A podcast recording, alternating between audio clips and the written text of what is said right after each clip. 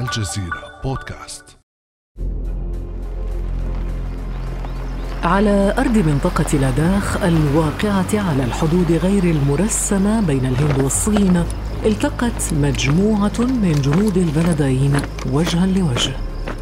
علت أجواء التوتر في المكان عندما بدأ ضابط صيني في الصراخ، آمراً جنوده بتنفيذ أوامره وإبعاد الجنود الهنود عن المنطقة.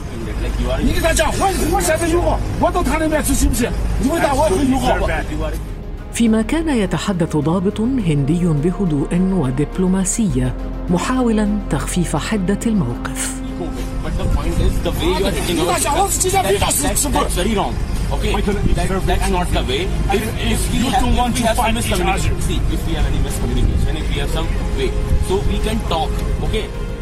تصاعدت الأحداث وانتهت بمشاجرة بين الجنود واعتقال العسكريين الصينيين أفراداً من الجيش الهندي قبل أن يطلق سراحهم في وقت لاحق.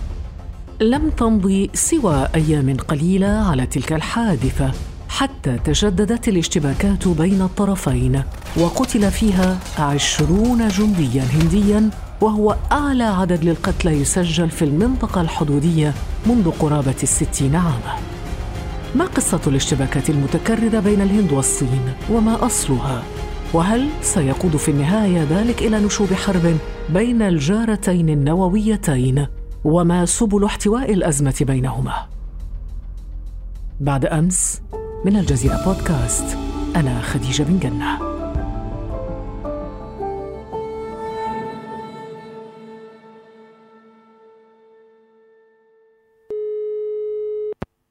أرحب معي في هذه الحلقة بزميلنا في شبكة الجزيرة محمود العدم. أهلا وسهلا بك محمود. أهلا بك خديجة. أهلا وسهلا بك محمود. أخبرنا في البداية ما الذي يجري على الحدود بين الصين والهند؟ قبل أن نبدأ لابد أن نعود في التاريخ قليلا إلى موعد استقلال الهند في عام 1947، وبعد ذلك في عام 1949 إعلان قيام جمهورية الصين الشعبية على أنقاض جمهورية الصين. في ذلك الزمان في عام 1949 رفع البلدان شعار الهنود والصينيون إخوة، وهو حقيقة ما تمثل على أرض الواقع. وأعلن يومها رئيس الوزراء الهندي جواهر لال نهرو أن الحدود الطبيعية التي تفصل بين البلدين ستكون مكسبا للجميع، وستكون عازلا طبيعيا يمنع أي اختراقات بينهما. لكن هذه الأماني لم تدم طويلا، نتيجة أن هذه الحدود الممتدة على نحو 3500 كيلومتر لم تكن حدودا مرسمة بين البلدين، وكان يطلق عليها خط السيطرة الواقعية، بمعنى أنه في هناك واقع مفروض على هذه الحدود ولكنها لم ترسم. ونشير هنا أيضا في هذا الصدد إلى أنه هذه الحدود في مناطق الاشتباك كان في عمق حوالي 2 كيلومتر من كل طرف منزوعة السلاح، ويمنع بها إطلاق النار ويمنع دخول الأسلحة النارية فيها، وهو ما يعكس خوف البلدين أو مسؤولي البلدين في أن تكون هناك حرب يعني لا تحمد عقباها. لذلك الاشتباك الأخير الذي حدث جميع القتلى من الطرفين، طبعا الجانب الهندي أعلن عن 20 قتيل ونحو 40 جريح، في حين لم يعلن الصينيون عن خسائر. جميع القتلى كانوا بواسطة أسلحة بيضاء وهراوات، ونتيجة اشتباك أو وقوع في الأنهر المتجمدة في ذلك المكان. الآن هذه الحدود بقيت على هذا الحال إلى عام 1962، عندما تقدمت مجموعات هندية في الجزء الثالث من منطقة كشمير اللي هي تقع تحت سيطرة الصين، اسمها تشاينا أكساي. كما نعلم منطقة كشمير تنقسم الآن بين 3 دول، باكستان والهند والصين. عندما تقدمت القوات الهندية باتجاه هذه المنطقة صدها الصينيون وألحقوا هزيمة فادحة في الجيش الهندي أسفر عنه السيطرة الكاملة على منطقة تشاينا أكساي أو أكساي تشاينا اللي هي جزء مكون من منطقة كشمير. لذلك الصراع يعني نقول أو النزاع الحدودي بين الصين والهند هو نزاع تاريخي، لكنه لم يكن بوتيرة عالية منذ عام 1962 حتى أيامنا هذه. لكن ماذا يعني محمود حدوث اشتباكات قد تتطور إلى حرب بين دولتين نوويتين بحجم الهند والصين؟ طبعا يعني كما يقال أنه ثلث الأرض في هذه المنطقة، عدد السكان في كلا البلدين يتجاوز 1,300,000,000. البلدين نوويان، يمتلكون ترسانة أسلحة يعني ضخمة جدا، يعد الجيشان الصيني والهندي من أقوى الجيوش وأكثرها تسليحا على مستوى العالم. وهنا لابد أن أشير إلى بعض الأرقام حتى يعني نعطي صورة واضحة عما يعني حدوث حرب في هذه المنطقة. في الجانب الهندي للأسف الهند منذ استقلالها انخرطت في سباق تسلح، وهذا السباق أثر على إنجازاتها التنموية في الداخل. لذلك نجد أن نسبة الأمية مثلا في الهند تقترب من 20%، بينما هي في الصين تتجاوز 3%. نسبة البطالة في الهند تقترب من 8%، بينما هي في الصين لا تقترب فقط من 4%. معدل دخل الفرد في الهند فقط $1,800، في حين في الصين تقترب من $10,000. عدد السكان تحت خط الفقر في الهند يتجاوز 60%، وهذا رقم مهول جدا. 60% من سكان الهند يعيشون تحت خط الفقر وفقا للبيانات الرسمية، في حين في الصين يتوقع أن تؤول النسبة إلى 0 مع عام 2022. الآن النسبة حوالي 4% فقط. فيما يتعلق بالنواحي العسكرية، الهند تخصص ميزانية عسكرية اللي هي ما تسمى بميزانية الدفاع تقدر ب $61 مليار سنويا. على الطرف المقابل الصين توفر نحو $240 مليار سنويا كميزانية دفاع. يعني هناك سباق تسلح طبعا بينهما، والهند تصرف $61 مليار سنويا على التسلح، والصين تصرف $240 مليار سنويا. نحن أمام بلدين مدججين بالسلاح. وقبل قليل ذكرت محمود أنه سنة 1962 دخلت الدولتان فعلا في حرب. الآن أنت تعيد ذاكرتنا إلى الوراء قرابة 60 عام، تحديدا في خريف عام 1962 حينما اندلعت هذه الحرب بين الصين والهند. وقد أظهرت محمود مقاطع مصورة أرشيفية وثقت تلك الحرب، أظهرت الجنود الصينيين وهم يتسلقون مرتفعات في منطقة الهيمالايا بالمئات، ورغم وعورة المكان إلا أن الجنود انطلقوا بسرعة حاملين أسلحتهم وبنادقهم الآلية في محاولة للسيطرة على المنطقة المتنازع عليها. كما يظهر أحد المقاطع المصورة مشهداً استفزازياً لرفع العلم الصيني على تلك المنطقة. إذن محمود، هناك رواسب من الماضي. ما أصل مشكلة الحدود الهندية الصينية، وما الذي يعيق ترسيم الحدود بين البلدين منذ قرابة 60 عاماً وحتى الآن؟ لا شك الكلام صحيح أنه في هناك رواسب لهذا النزاع، رواسب تاريخية. طبعاً لك أن تتخيلي حدود على ارتفاع نحو 4000 متر، هي حدود جبلية وعرة تتخللها أنهار وبحيرات متجمدة، والمنطقة الاستفادة الوحيدة منها على امتداد هذه الحدود هو استشراف للمناطق التي أسفل منها، فبالتالي تسمى يعني هضبة التبت أو سلسلة جبال الهيمالايا.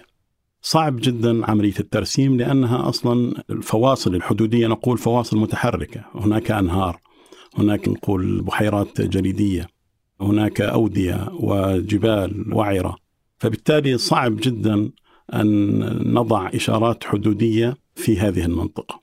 بالإضافة إلى أن البلدين رضيا أن تكون يعني الحدود بهذا السمت حتى مع تفريغ المنطقة اللي هي قلنا حوالي 2 كيلومتر من كل طرف من الأسلحة تكون مناطق آمنة. وكما قال جواهر لال نهرو أنه هذه الحدود توفر لنا أمنا طبيعيا، بمعنى أنه الدخول في نزاعات حدودية، الدخول في صراع على الحدود، في كيفية ترسيم الحدود، هذا مفروغ منه، لا نريده. نريد فعلا أن تكون هذه الحدود عبارة عن خط سيطرة فعلية بين البلدين، وبالتالي لا داعي لترسيمها. طب محمود، هل تجدد الاشتباكات بين الحين والآخر مرتبط فقط بملف الحدود أم متعلق بملفات أخرى برأيك؟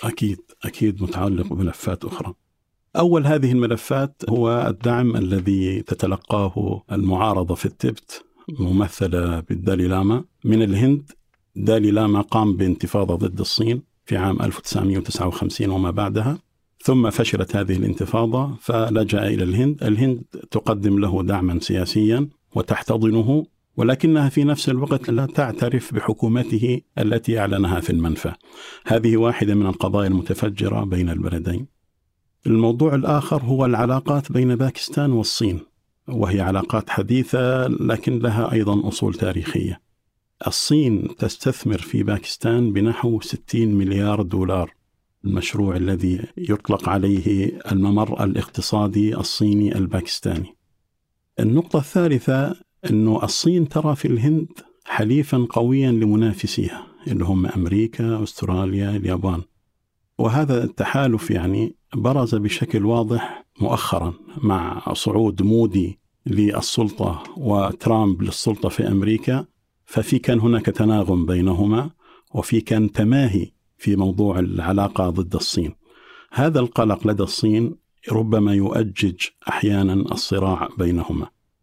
أيضا تعامل الهند مع قضية كشمير والقرار الأخير الذي صدر بإلغاء الحكم الخاص بكشمير واعتبار كشمير جزء لا يتجزأ من الهند، وتعاملها أيضا كمان مع الجزء الكشميري التابع لباكستان بهذه الطريقة، ولد مخاوف لدى الصين من أنها ستسيطر على الجزء الكشميري التابع للصين في هذه المنطقة. ونعم حدث بالفعل أنه رفع العلم الهندي في منطقة التي يسيطر عليها الصين، وأعلنت حتى حكومة نيودلهي حكومة إقليم لهذه المنطقة اللي قلنا عنها اسمها تشاينا أكساي. فبالتالي هذه المخاوف تولدت لدى بكين من أنه ربما هناك مطامع للهند في هذه المنطقة.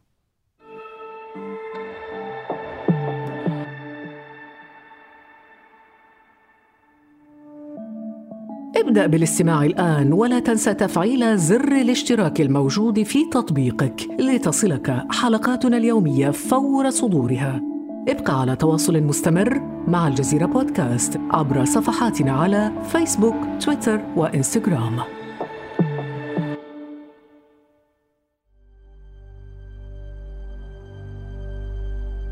مؤخراً محمود، وفي 6 يوليو الجاري، بدأت الصين في سحب قوات من الحدود المتنازع عليها مع الهند. وبحسب مصادر لوكالة رويترز، شوهد الجيش الصيني وهو يفك خياماً ومنشآت في موقع بوادي جالوان بالقرب من مكان الاشتباك الأخير بين جنود البلدين.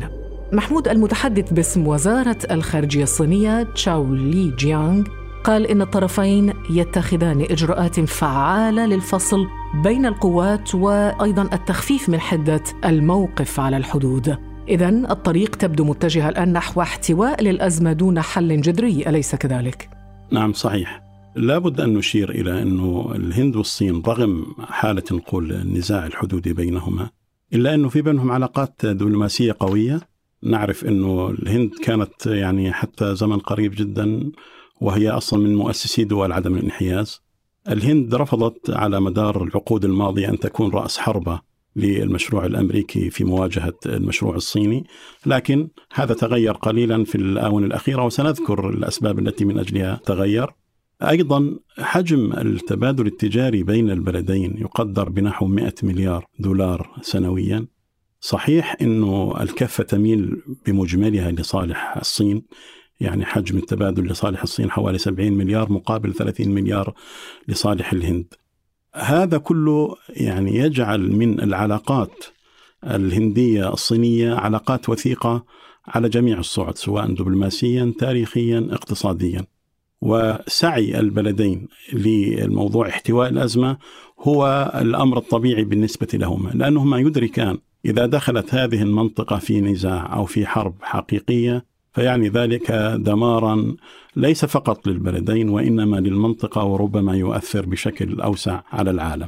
طيب محمود، في حال تجددت الاشتباكات مع طبعا الأخذ بعين الاعتبار مقتل 20 جنديا هنديا مؤخرا، برأيك كيف سيكون شكل هذه المواجهة؟ وهل يمكن أن تتطور فعلا إلى حرب حقيقية بينهما؟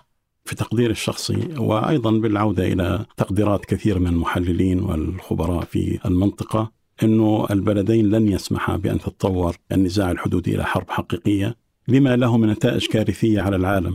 وحتى عقلاء العالم بشكل عام لن يدفعوا بهذا الاتجاه. صحيح العلاقة الآن بين مودي وترامب علاقة قوية جدا، وربما يدفع ترامب مودي إلى أن يكون رأس حربة في مواجهة الهند، لكن ذلك لا يعني بحال من الأحوال أن يدفعه إلى الهاوية. أيضا العلاقة مع روسيا إلى حد ما، علاقة الصين مع روسيا علاقة قوية، وفي المقابل أيضا علاقة روسيا مع الهند علاقة قوية، فستعمل روسيا على تهدئة بشكل عام الأوضاع في المنطقة بحيث لا تتجه إلى حرب كبيرة.